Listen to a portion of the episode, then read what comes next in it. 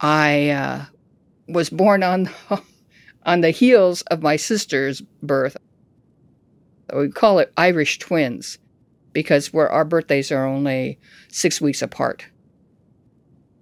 My mother went in for a six week checkup after my sister was born.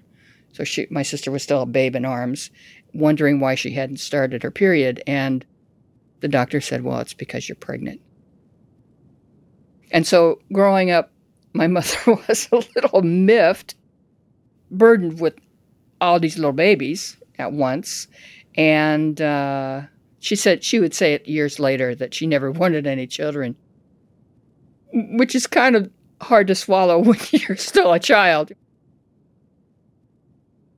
When she would say you were an accident, I didn't think of it as an adult. I t- uh, as a child, I thought I was unwanted. I was the third born of four. And um, from what I've read, that's the invisible child.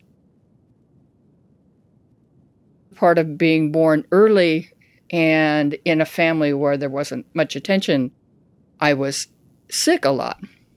And I had pneumonia and was hospitalized five times before I was out of kindergarten. The first time I was just three months old, and I was in an oxygen tent and whisked off at one point by these nuns who were told that I was going to die and they didn't want this little soul to go to limbo. So I was baptized in the chapel, which made my wayward Protestant parents a little upset. They got over it. But what they didn't seem to get over was their own trauma of having a child that was sick unto death. And so they treated me differently than they treated my siblings. Kind of like you would like with kid gloves.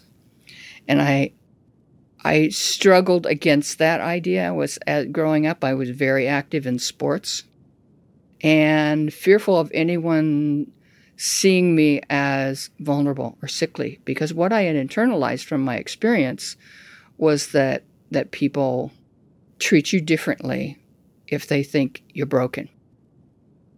So I was pretty determined not to do that, to to succeed. I uh, grew up in Portland for the most part. My older brother was um, moving to California and being in uh, the film and television industry. My sister got a job with the federal government with the VA that led to our job with Social Security. When I was uh, in high school, I uh, fell in with uh, a group of, you would call them a band of Jesus freaks. There were people that gravitated toward the rebellious doctrine of Christ, and they were openly affectionate. And neither of those things I grew up with my parents' attitude, having grown up during World War II and the affluence of post war America, they had a, uh, their sense of esteem was based on income and possessions. Neither one of them grew up in homes that were openly affectionate. They were just plain non demonstrative. And one of the reasons I, w- I was drawn toward this cult of young people was that they were openly affectionate. At 16, 17 years old, I just kind of gravitated toward this group and away from familial things. I was full on in in the beginning. I think I was enamored not simply by people that were demonstrative, but also by the music because these were wayward musicians. There, it wasn't uh, near my God to thee or in the garden. I was like, yes, there was the organ player and did that, but the associate pastor would pull out a, an alto sax and playing, and it was pre Kenny G and very uh, enthralling. Human beings, to be whole, have to have a sense of their place in the universe have to have a sense of awe about what they don't know and acceptance of who they are and and process that stuff and and grow it feels very empowering and serene to be okay with being ignorant about something there's something unifying about like you know we're all ignorant about stuff to fulfill the law and the prophets you need to understand god and love that and embrace your spirituality and love your neighbor to the same degree you're able to love yourself. Now, that's about balance, the proverbial three legged stool. You know, I have compassion for others, I have a sense of self worth, and I have an awe for how the universe is. I always had a sense of awe and, and of dissatisfaction and uh, I found a group that offered answers, and I realized that they really didn't have the answers.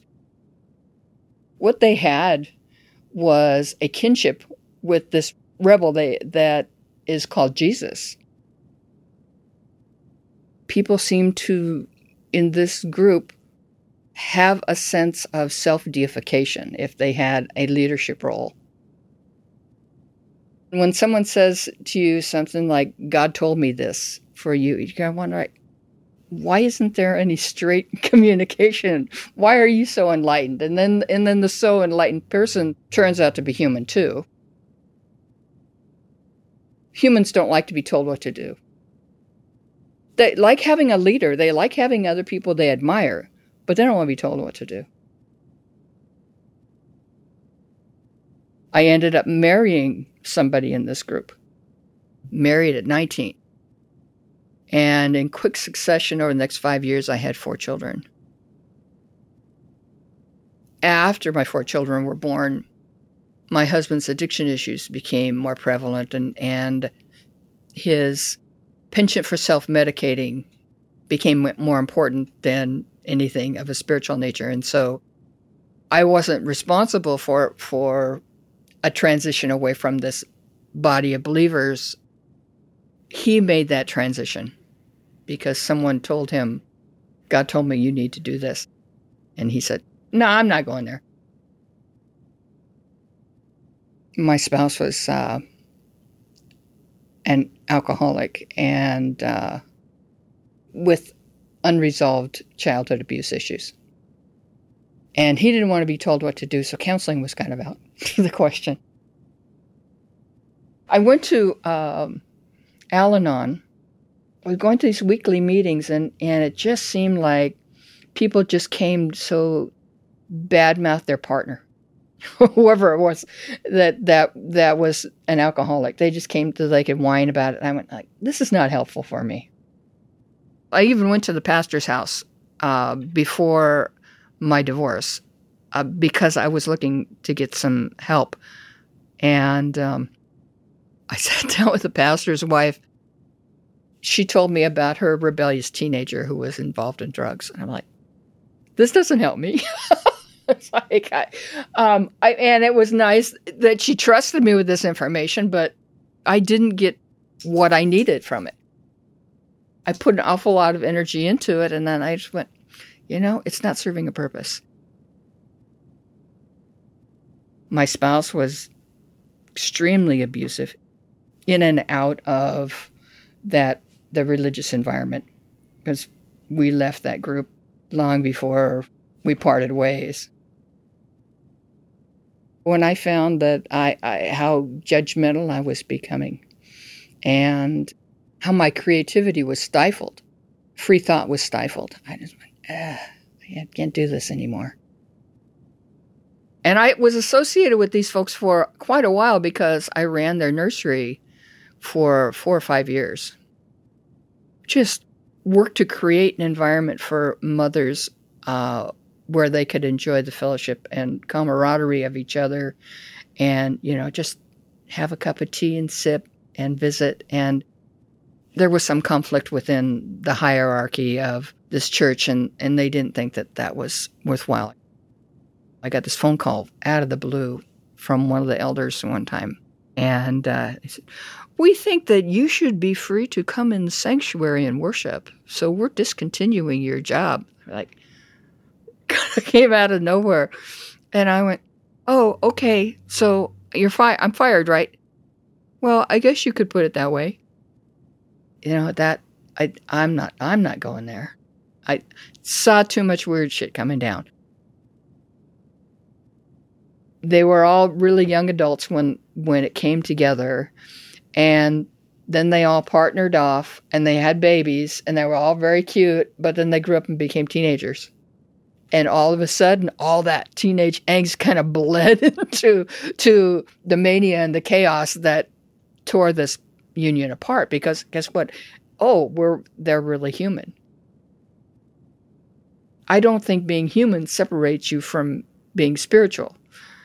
But apparently, some people do think that. Some people splintered off this direction and some people off in another direction. There were individuals that wanted that same sense of control that Jim Jones had, the same kind of doctrine of the group that Amy Coney Barrett belonged to and supported. I understand that, that the group that she's associated with also had their own school. And from what I know from the survivors of that school, that there was extreme abuse around it.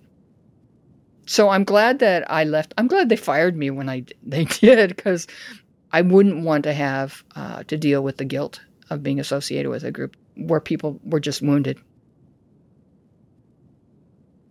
At the tumultuous end of my marriage, um, I was in the Safeway parking lot, and I, I won't say I heard a word because it wasn't audible, but I was impressed to look to the ground, and there was a penny and then impressed that I needed to pick that up, which I did. I distinctly felt the universe telling me that if I paid attention to the small things, then the large ones would work out. And so every time I see a penny on the ground, I'm like, I got to pick that up. I really need to pay attention. And it just happened that the night after that event, this tumultuous thing happened in our house where my spouse kicked in the back door and, and was incoherent and, and out of his brain and police were called and it was really crazy but they ended up taking him away. And that was the end of my marriage. I went oh i'm glad i picked that penny up. I can find wisdom in a fortune cookie and go this is a spiritual moment for me. Even if there was somebody in a warehouse typing all these things up and shoving them in the cookies. Um, because I think my universe is bigger than that. It's bigger than a doctrine. With every epiphany, it's like dreaming. Spirituality is not unlike dreaming. It's like it's how we process our life and the information that we can't articulate My history uh, of being sickly as a child left me never wanting to engage with anybody in a white coat because I felt I was going to be hurt. I was going to be, my voice was going to be marginalized. I hate the feeling of feeling constrained. I mean, doctors, nurses would come in every morning that I was in the hospital and hold me down while they gave me an injection even when I talk about it, I have this visceral feeling in my body of constraint. And when I uh, divorced, I was in my, I think I was about 40. And uh, I had a really severe depressive episode. And uh, I ended up being hospitalized. I was diagnosed uh, with initially chronic depression. It was uh, it all was very dark and ominous and threatening. The confinement of it was uh, it's frightening not to know what's going on with you. For me, being cognitively aware of stuff is important. Being able to articulate is important. And for me, uh, my symptom cluster around uh, depressive episodes, my executive functioning was so severely impaired, I couldn't talk and I couldn't think and I couldn't remember. Everyone that I wanted to care about, I couldn't express that. It was, felt like being buried alive.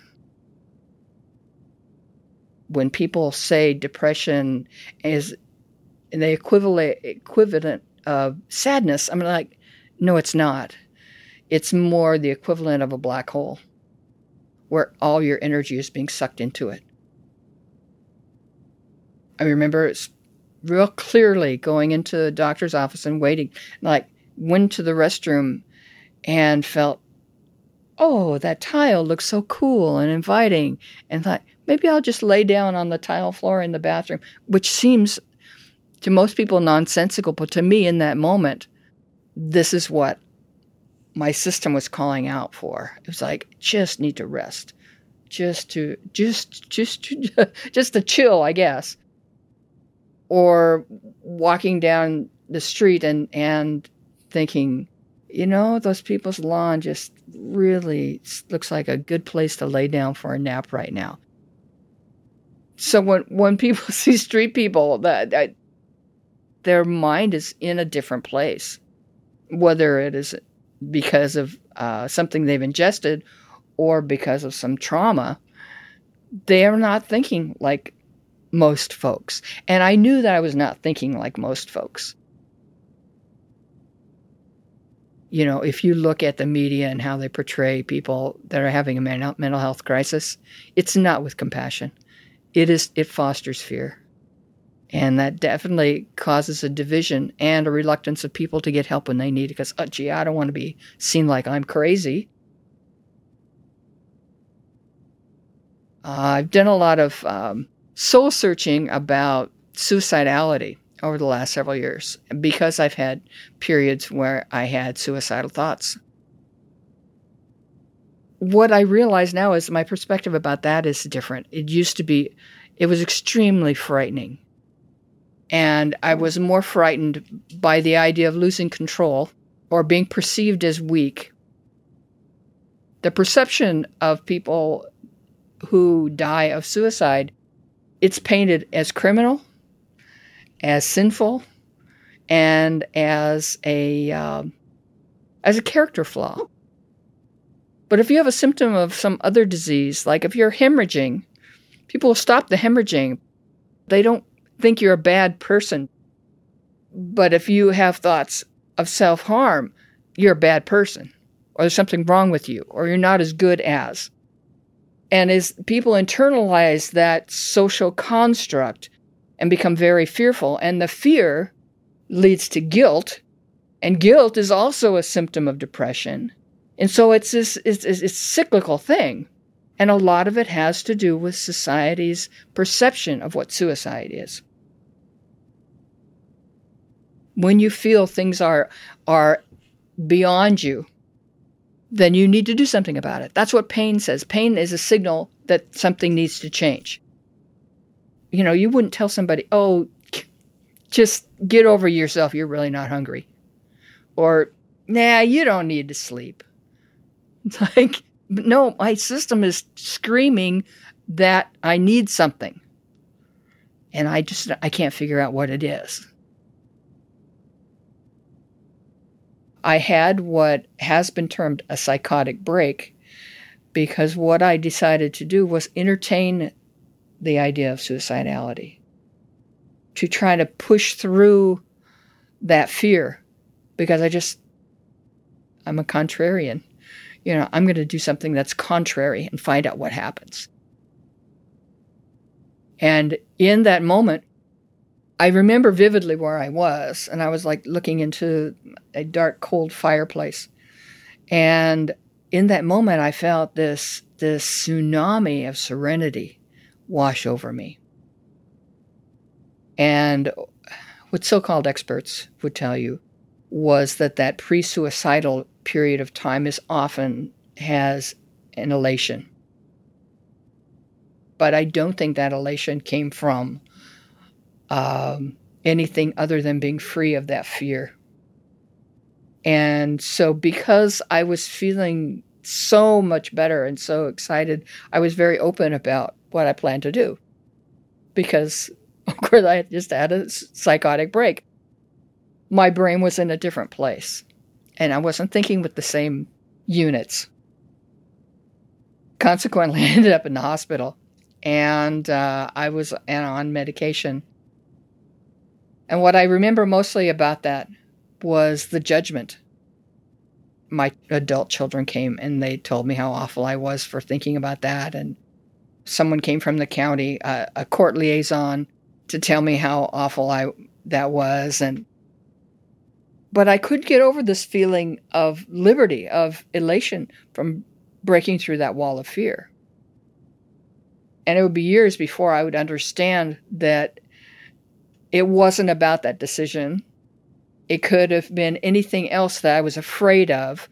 Because anytime I faced down my fears and gotten through the fear of it, whether it's stage fright or whatever, um, there is always this elation. It's victory.